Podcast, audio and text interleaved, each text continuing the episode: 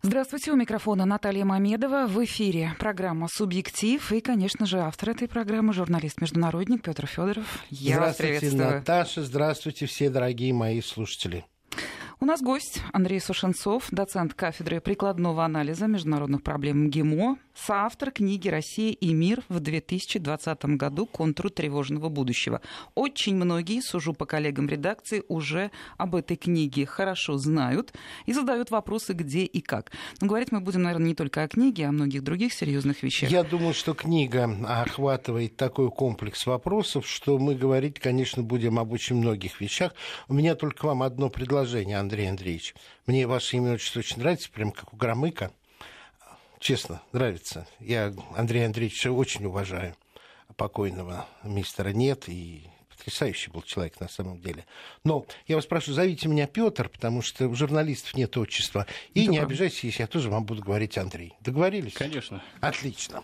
Итак, книга. Книга меня заинтересовала по нескольким параметрам. Во-первых, э, у Андрея очень интересный соавтор – это а, человек по фамилии Безруков, вроде это настоящая фамилия. Это человек, который, конечно, э, ну, на мой взгляд, войдет в легенды, потому что это был наш разведчик в Америке, он был американцем.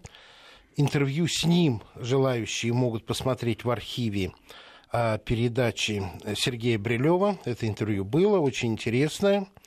И тут же зацепился я за книгу и э, еще одна вещь, Андрей. 2020 год. Понимаете, может быть, это мой э, мое пристрастие, мой, мое субъективное мнение, но передача так и называется «Субъектив». Но века с 16 у России была какая-то удивительная цикличность, когда к середине века она набирала силу и могущество, расширяла территории – после второй трети наступал такой или иной, тот или иной кризис, и начало века каждый раз был трагичен. Ну, давайте посмотрим, да, 17 век, а, начинал, начало это восстание Болотникова, это Пселжа Дмитрий, это поляки в Москве, середина – это Алексей Михайлович, это продвижение российских границ, тишайший, раздвинул территорию очень здорово. До этого приблизительно можно то же самое сказать о 15 веке, когда царем был Иван III, очень сильно недооцененный, который ну, по-настоящему был э, э реформатором и открывшим Россию Западу, столько итальянцев приезжало к нам строить, работать, с новыми технологиями приезжали. Ну, начало XVIII века, девятый год Полтава, да, тоже кризис. В 1962 году началось царствование Екатерины II и вот этот вот расцвет. Ну, а к концу, вы помните, Павел – а, войны суворовские, альпийские, не очень удачные.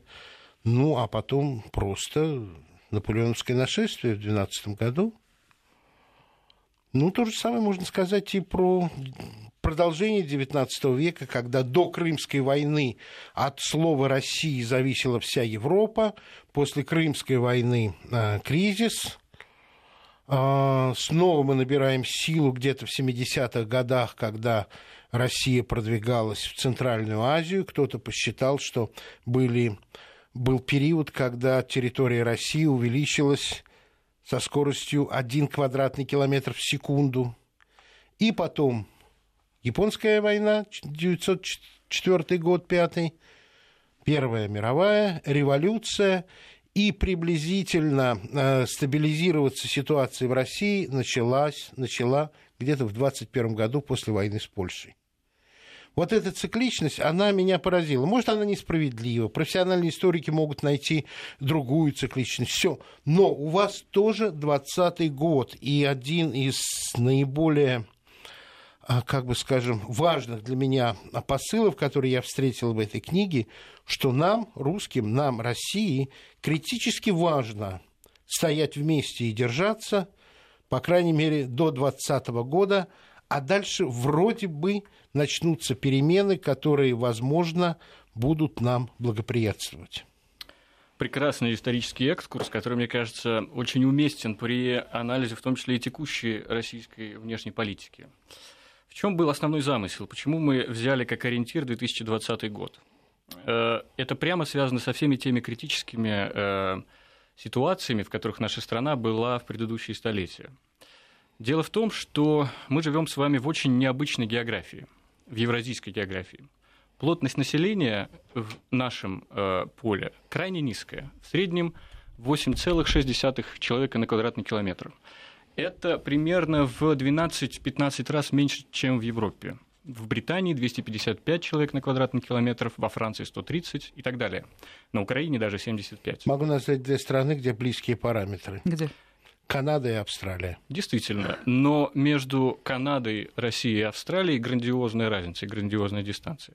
Прежде всего потому, что у нас совершенно разная пояс безопасности. Трудно себе представить жизненную угрозу безопасности Австралии.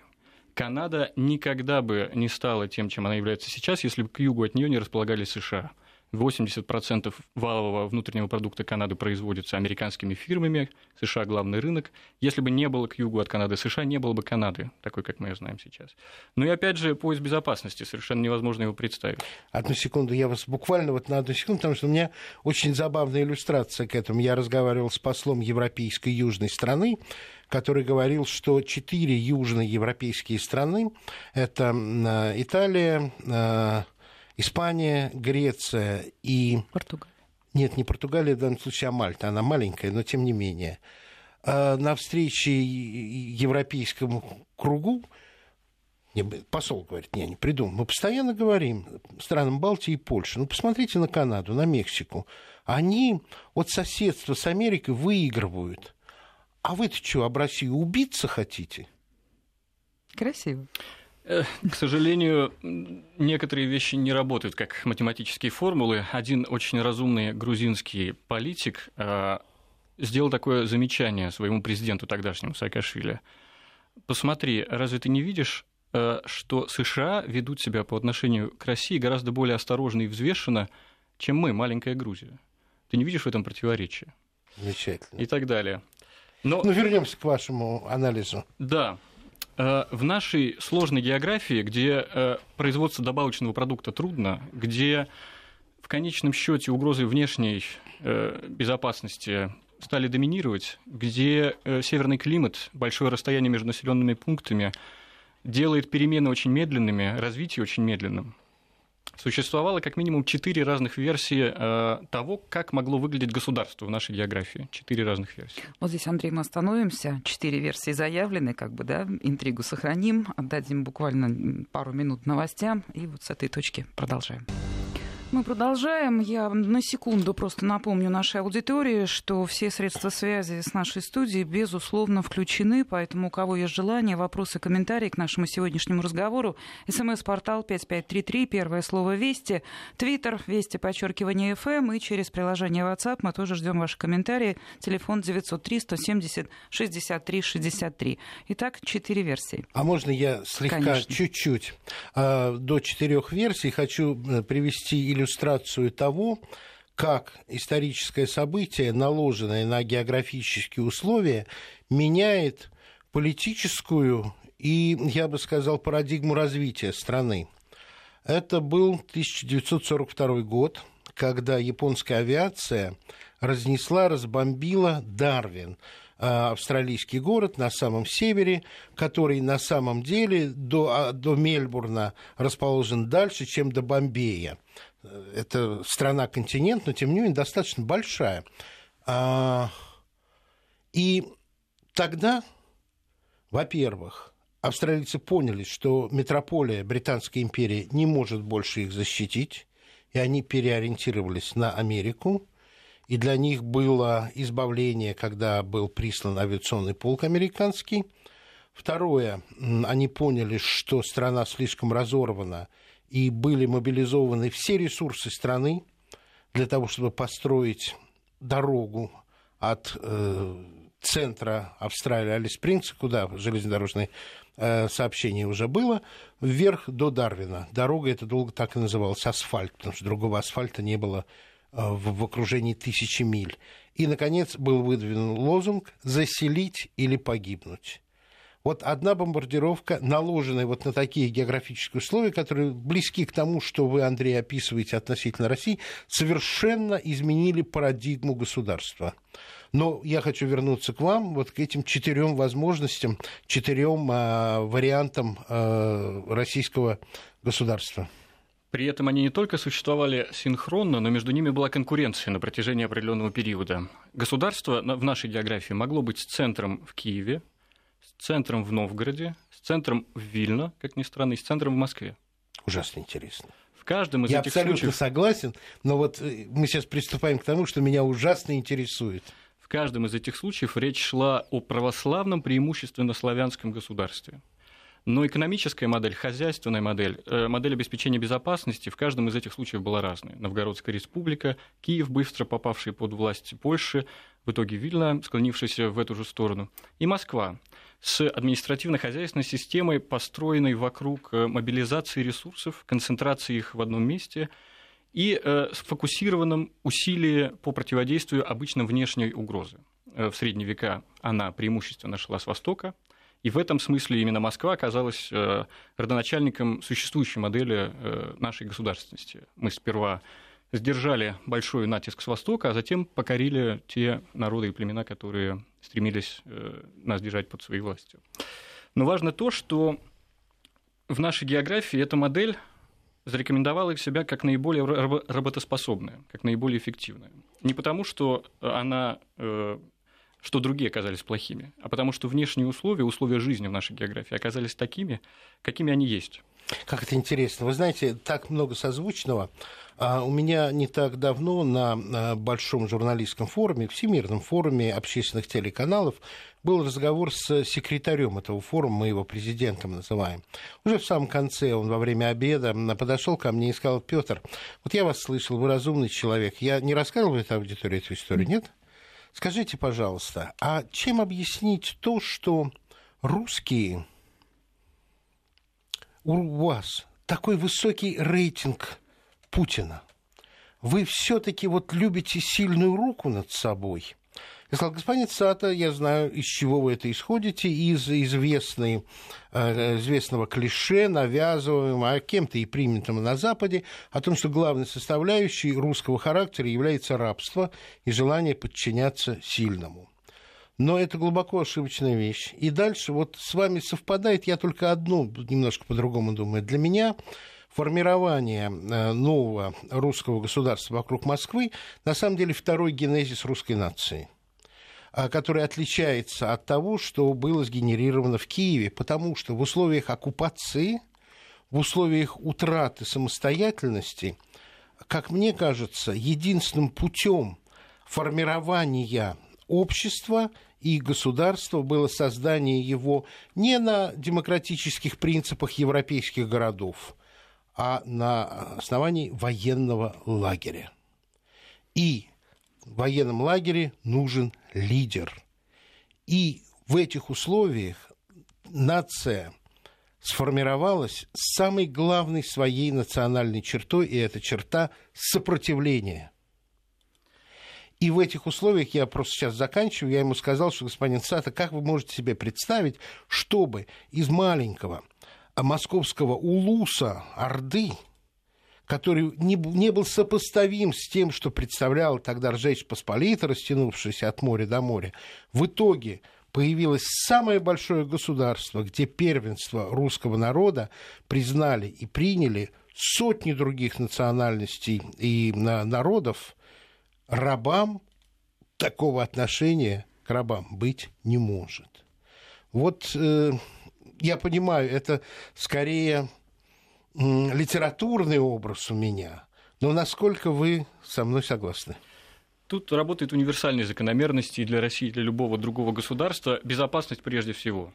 Если нет безопасности, ты не можешь ничего построить. Женщины не могут рожать детей, мужчины не могут заниматься сельским хозяйством. Вообще жизнь невозможна. Таким образом, вопрос был о том, как именно будет выглядеть та модель государственности, которая будет способна поддерживать э, жизнь в этой географии. Если вы посмотрите Но даже... вернуть самостоятельность, вернуть контроль над территорией. Несомненно. Если вы увидите, посмотрите на историю России в моменты, когда центральная власть была хрупкой, страна расползалась, распадалась, и чаще всего это приводило к хаосу и анархии в тех местах, которые были вот на, э, в поясе этой хрупкости самой. И э, нельзя сказать, что этого не было в истории. Несколько раз кровопролитные гражданские войны, внешние интервенции показывали, что никто другой, кроме самих жителей этого пространства, не способен консолидировать власть здесь. Только мы знаем, как управлять этими большими пространствами, только мы знаем, какие лишения нужны для того, чтобы управлять этими пространствами. И в этом смысле мы хоть и остаемся людьми европейской культуры, условно говоря, попав во Владивосток, вы всегда ощущаете себя в Европе. Но, Абсолютно. Но э, если вы пересекли границу в Китай или в Японию или в Северную Корею, неважно, вы сразу чувствуете себя в Азии. Это, несомненно, Россия, Бесспорно. несомненно, страна европейской культуры. Но условия нашей жизни в течение столетий таковы, что мы э, сформировались в особую разновидность, в общем, европейской культуры. И об этом хорошо написал Ключевский, который сравнивал э, Великоросса и э, исторические условия его становления, национального менталитета становления угу. великороссов, которые вели к тому, что русские исторически были готовы к более высокому уровню стресса, в том числе внешнего стресса и внутреннего стресса.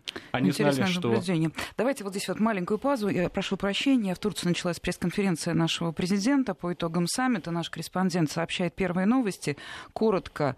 А, Путин сказал о том, что партнеры по Международному валютному фонду убеждают Россию пойти на реструктуризацию долга Украины и перенести платеж на следующий год. И еще есть сообщение эм, следующего содержания Владимир Путин сказал, что на саммите G20 а, Россия привела примеры финансирования террористов физическими лицами из 40 стран, в том числе двадцатки. Это краткая, э, краткая информация, подробности в ближайшем выпуске новостей. Я прошу нашего гостя продолжать, и вот сразу озвучу наши слушатели в очень вежливой форме, но упрекают нас, что мы не даем гостю говорить. Есть, Это такой, грех, есть такой грех за ну, нами, хорошо. да? Так что, Андрей, продолжайте, пожалуйста. Э, мы остановились на Ключевском. Э, э, он говорил о том, что на национальный характер повлияли вот эти самые географические обстоятельства жизни. Во-первых, очень короткий посевной сезон, всего несколько угу. месяцев.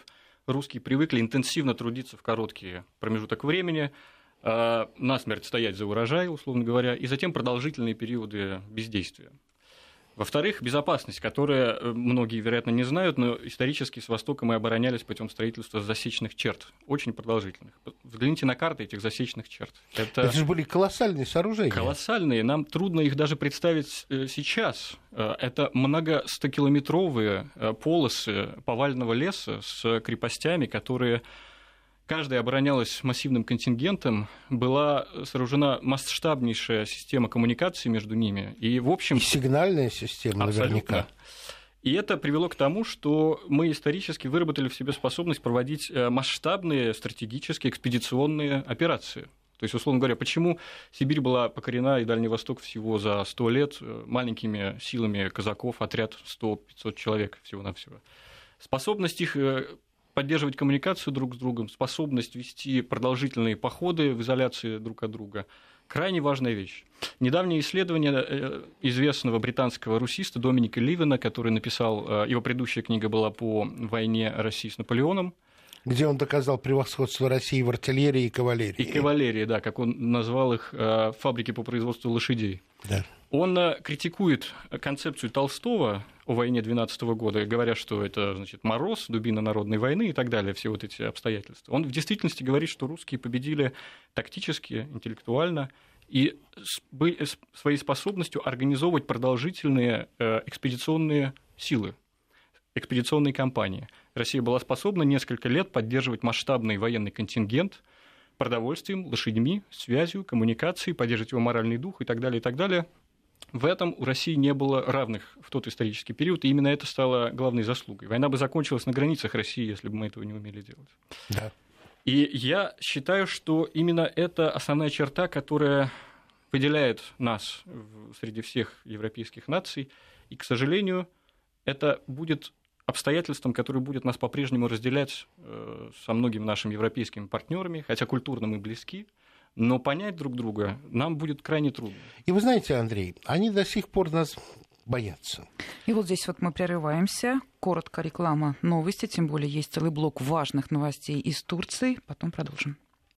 В гостях у программы сегодня Андрей Сушенцов, доцент кафедры прикладного анализа международного, международных проблем ГИМО, соавтор книги «Россия и мир» в 2020 году «Контуры тревожного будущего». И вы знаете, Андрей, наша аудитория вот уже просит, так сказать, подойти ближе вот к этой крайне Наташа, интригующему не спешите, названию. не спешите. И потому что на самом деле в предисловии книги очень точно сказано, э, не Черчиллем это придумано, но на самом деле он тоже эту фразу произносил – чем глубже ты знаешь историю, тем лучше ты видишь будущее. Поэтому это все очень-очень важно, но так или иначе давайте перейдем.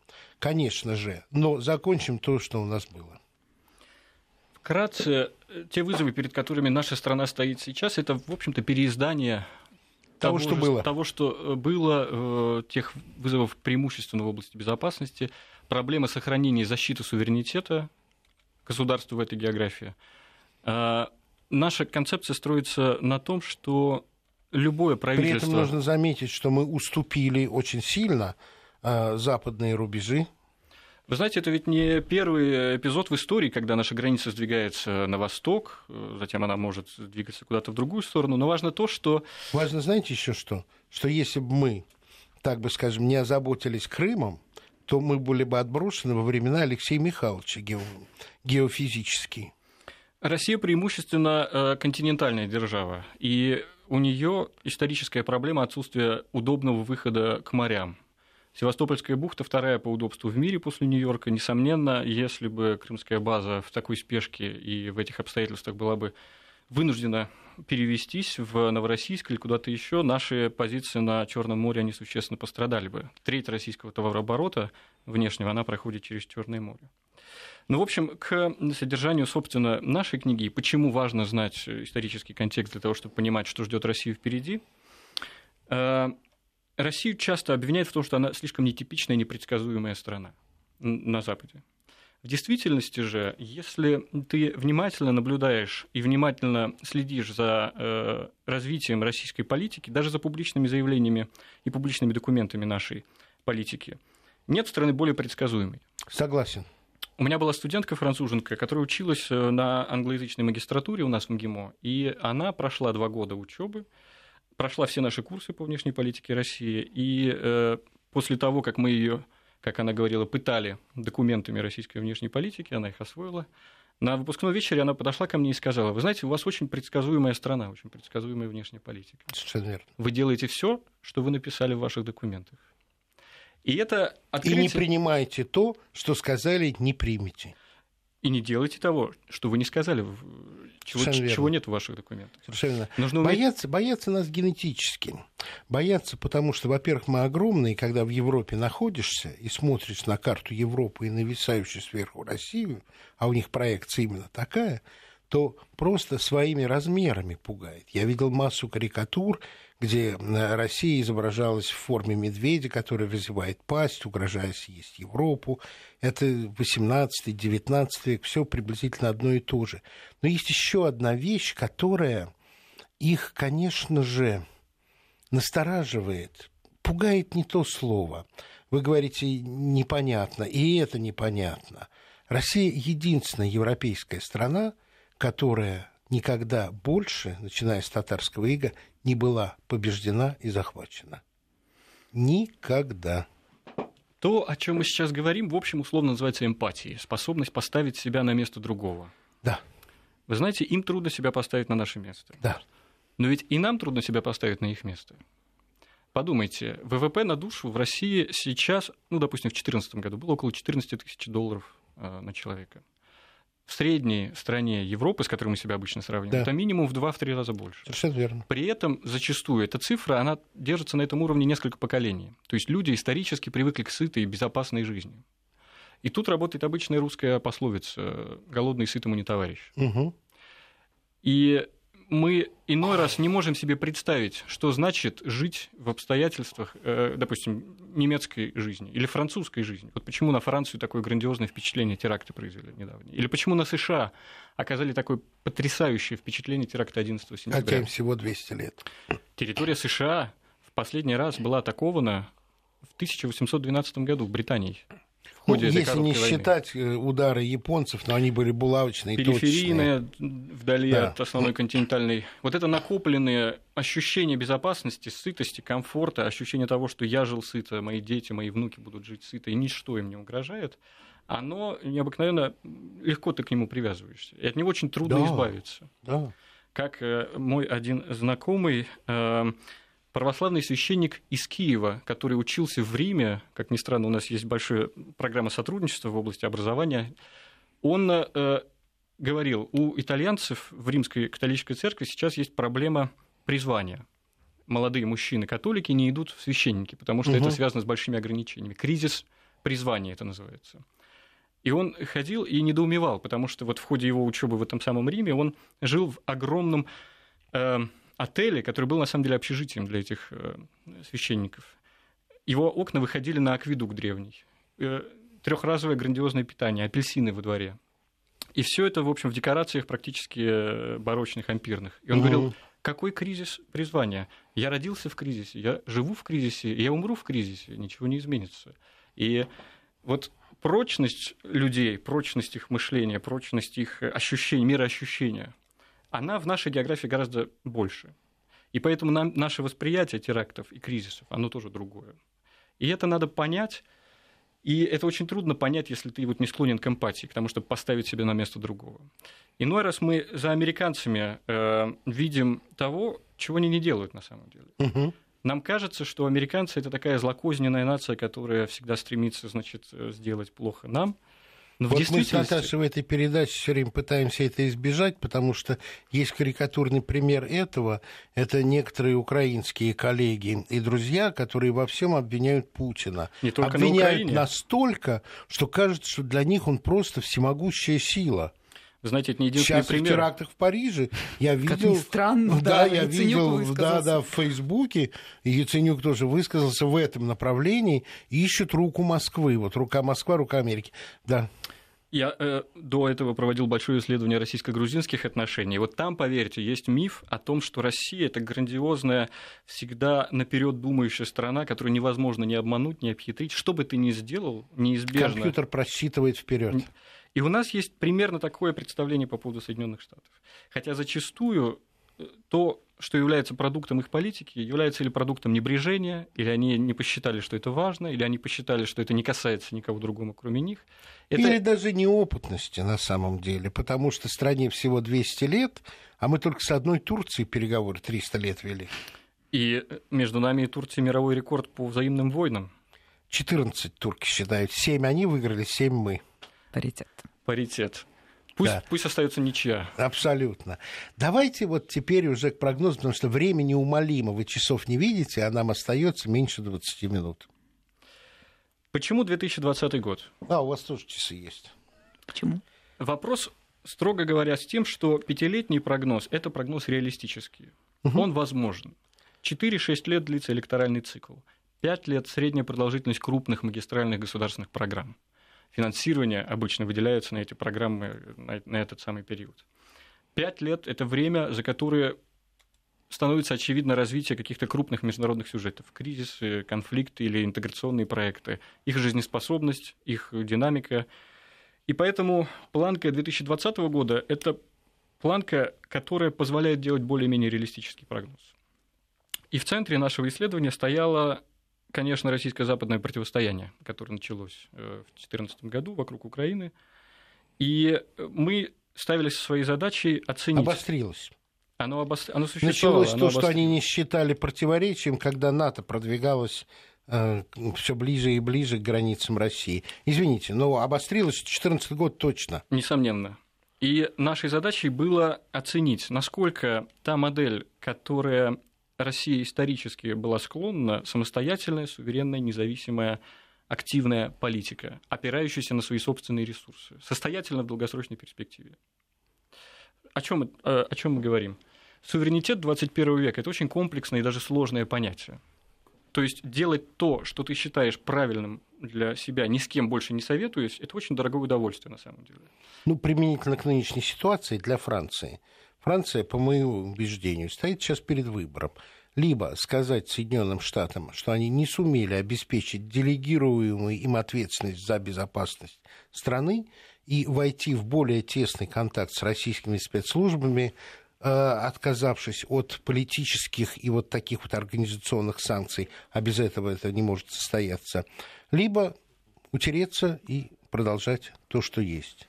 Франция Потому раз... что, да, Франция как раз та страна, которая вот не обладает всеми пластами этого суверенитета 21 века. Если помните, ливийская операция и вот эта американская концепция «leading from behind», да. мы руководим из-за спины, да. она не была возможна для французов, если бы не данные GPS, которые поставляли им американцы. У французов нет своей полностью работающей спутниковой группировки, которая позволяет им координировать даже свои авиаудары по территории э, противника. Прервемся. Новости. Я напомню, у нас в гостях Андрей Сушенцов, доцент кафедры прикладного анализа международных проблем ГИМНУ. О его книге мы говорим. Продолжим после новостей. Коротко. Просят повторить название книги. Повторяю, «Россия и мир» в 2020 году. Контуру тревожного будущего. Вы спрашиваете, где ее можно купить. Смотрите в интернете. Книга в продаже. Итак, Андрей, вы сказали, суверенитет – дорогое удовольствие. 21 веке особенно Тебе не просто нужно иметь хорошее функционирующее государство, чтобы никто не оспаривал монополию на насилие на твоей территории. А для России это особенно трудно. 11 часовых поясов. Да. Причем не просто... Сухопутная граница. Сухопутная граница грандиозная, самое большое Слабая число соседей. Нам э, самое дорогое ведь не армия в России, а система образования и здравоохранения. Как учить по одинаковым учебникам школьников в Магадане, в Калининграде, э, в Махачкале? А это совершенно необходимо. Необходимо, разумеется. Одинаковый социальный, одинаковый медицинский стандарт необходимо предоставлять. Если вы посмотрите на рейтинг э, губернаторов и на критерии, по которым администрация президента оценивает деятельность российских губернаторов, то один из пяти главных параметров это падает или растет население в этом конкретном регионе. Угу. В некоторых российских регионах невозможно производить э, сельскохозяйственную продукцию. Если огурец стоит на рынке там 400 рублей, то 400 рублей стоило только его привезти туда. Стопроцентная государственная субсидия. И в некотором отношении российская экономика во многих регионах России это по-прежнему еще не капиталистическая экономика. Э, советская индустриализация не была основана на капиталистическом свободном рынке и так далее, и да. так далее. Поэтому не только хорошо действующее государство в этой географии, э, не только монополия на насилие, не только современная армия, желательно с заметным количеством контрактников, суверенитет над средствами производства, над средствами вооружения, производства вооружения, над телекоммуникациями, желательно даже, собственно, интернет, спутниковая группировка и способность все это дело применять совершенно независимо. Если у вас есть ракеты... Но это не корейская чучхе. Понимаете, проблема у корейцев в том, что у них, у них есть ракеты, но они не знают, как ими управлять. И поэтому, если вы поговорите с человеком из Владивостока, то он скорее скажет, как моя тетя. Он что опасность это северокорейские они ракеты. Совсем. Потому что они их запустят, и они не знают, куда они приземляются. Да, Скажите, пожалуйста, все-таки давайте ближе к прогнозу. Я сейчас очень ненадолго отвлеку от нашей темы, потому что меня это взволновало. Что означает реструктуризация долга Украины, на которую мы согласились? Это означает, что в этом году Москва не будет требовать никаких выплат при условии, что по миллиарду этот долг будет выплачен в три последующих года. То есть мы получим столько, сколько мы должны получить, но не сразу. Но вернемся вот к вашему прогнозу. Скажите, правильно ли я понял, что в частности один из выводов состоит в том, что нам важно в условиях санкций, в условиях информационной войны, в условиях э, неспокойной границы с Украиной продержаться до 2020 года. И если я это правильно понял, то что в 2020 году изменится э, более благоприятственно по отношению к России? Российская государственная система, а также экономическая и все другие, социально-демографическая, сейчас проходят грандиозный стресс-тест который связан как с объективными обстоятельствами, как цена на нефть, э, конъюнктура на рынках ресурсов и так далее, так и с субъективными, рукотворными. Кризис российско-западный, украинский кризис и так далее. Сочетание двух этих крупных давлеющих признаков, а также параллельный рост других крупных центров по нашим границам – Китай, Иран, Евросоюз, ситуация на Кавказе крайне нестабильная, Турция, э, является комплексом вызовов для нашей страны. И в этом сочетании они еще для нас не... Мы с ними не сталкивались. И поэтому до 2020 года мы фактически проходим новый эксперимент. Выдержит наша система или нет. Мы излагаем два ключевых сценария. Условно оптимистический и условно консервативный или пессимистический. Но по обоим из этих сценариев мы считаем, что Россия способна этот э, стрессовый период пройти. Другое дело, что при более оптимистическом сценарии, который, на мой взгляд, сейчас реализуется все более и более уверенно, мы пройдем его и выйдем с минимальными потерями, с хорошими показателями и даже выше прогноза, который давался там и Росстатом по демографии, по экономике, почему-то еще.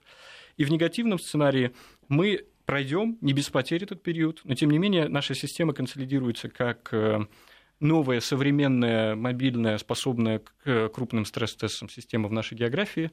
И Россия подлинно станет э, государством 21 века, государством, э, которое не опирается больше на наследие прежних эпох, на модели, которые были выработаны Э, прежними поколениями и создаст образ государства, который будет способен поддерживать суверенитет в этой географии в 21 веке. Но, тем не менее, останутся все те проблемы, о которых вы говорили, о том, что э, огромная часть территории не подлежит сельхозобработке. Э, мы за это время не успеем ну, скажем, э, поднять рождаемость настолько, чтобы заселенность удаленных регионов стала более-менее безопасной, что ли. А, и эти факторы остаются. Но при этом вы рассказали о внутреннероссийских факторах, а внешние факторы каким-то образом работают про или контра этого прогноза? Внешние факторы зачастую работают против положительных тенденций. Но важно тут э, не переусердствовать в противодействии внешним факторам, поскольку в конечном счете главный вызов для каждой страны это то, как она реагирует на эти самые угрозы. Есть всегда опасность, особенно для крупного, могущего государства, совершить то, что называется overreaction, то есть угу. избыточно отреагировать на слабый импульс. Американское вторжение в Ирак в, э, в первом Абсолютно. году классический пример этого. В Ираке нет не будет, никогда не было столько нефти, чтобы окупить практически 2 триллиона долларов, которые американцы потратили на эту операцию. Россия, активно проводя ее внешнюю политику вне наших границ, также необходимо быть крайне осмотрительной. Мы не должны увязнуть в необязательном конфликте. Это не, означает, что мы вообще должны отказаться от активной внешней политики. Это означает, что когда мы эту внешнюю политику проводим, она должна основываться строго на наших национальных интересах, и строго подчиняться тем целям и задачам развития, которые Россия сама для себя видит в долгосрочной перспективе. И по нашей оценке, нынешнее э, развитие ситуации как раз проходит по наиболее оптимистичному для нас сценарию. Нужно при этом понимать, что в политике ты никогда не выбираешь между хорошим выходом из, из положения и плохим выходом из положения. Ты всегда выбираешь между двумя плохими выходами из положения. Просто один еще хуже. Совершенно верно. И ты вынужден всегда поступаться чем-то, частью своих интересов. И ты должен трезво оценить, насколько сильно ты пострадаешь, но в долгосрочной перспективе выиграешь. И это, к сожалению, касается не только вот стратегических программ, но и зачастую тактических э, сюжетов. Это касается любой державы, даже самой сильной. Абсолютно. И законы здесь универсальны. Я могу привести пример. Э, классическая дилемма с заложниками. Как быть? Штурмовать сейчас и вызвать неизбежно э, потери среди э, заложников, или дать террористам добиться своего, вероятно, взорвать все вместе, получив наибольший резонанс. Зависит от средств массовой информации и отношений к вашей стране. Крайне важно. Если посмотреть ситуацию вот сейчас в Париже с заложниками и вспомнить э, процентное соотношение спасенных и погибших в Дубровке, когда все вопили о жестокости русских спецслужб, то оказывается, что мы гораздо эффективнее и гораздо гуманнее. Это несомненно. И здесь я думаю, что работа э, людей вашей профессии крайне важна.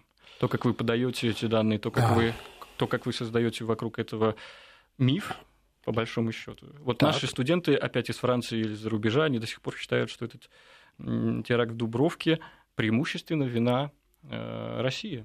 То есть то, как много людей погибло, стало следствием некомпетентности спецслужб. Однако классические цифры или статистика, опять же, показывают, что это далеко не так. Ну, совершенно верно. В Беслане, ну, в общем, о чем мы говорим. Нет, нет, это важный разговор. И он от вас важен, потому что я смотрю с журналистской, э, вы с экспертной, и а, вопрос состоит в том, как противостоять этим мифам. Это очень важная вещь, и она непростая. Собственно, передача «Субъектив» этому посвящена, противостоянию мифов и рассказу об этих мифах. И вы сегодня как раз очень нам помогли, потому что а, анализ, научный анализ, это то, что сейчас очень сильно не хватает э, союзу журналистики и ученых. Сейчас этот союз гораздо слабее, чем в советские времена, когда очень многие журналисты были исследователями, писали книги о своих регионах. И я очень рад нашему с вашим знакомству. Я думаю, что нам есть с вами о чем еще поговорить. Вернувшись к книге, я должен сказать, что ее структура а, очень любопытна. На отдельные а, кластеры тем пишут специалисты по этим направлениям. И с вашего позволения и по вашей рекомендации участников вашего проекта я тоже хотел бы приглашать в эфир а, но вы их лучше знаете, и очередность мы с вами можем разработать. Приходите к нам еще время неумолимо. Меня вот ругали, что я много говорю, но все-таки передача-то моя, имею я право хоть слово сказать. Спасибо вам огромное, Андрей. Большое спасибо. Еще раз напомню, у нас в студии был Андрей Сушенцов, доцент кафедры прикладного анализа международных проблем ГИМО, автор книги, еще раз, внимание, «Россия и мир» в 2020 году, «Контуры тревожного будущего». Спасибо всем большое, мы правда вас ждем еще. Спасибо.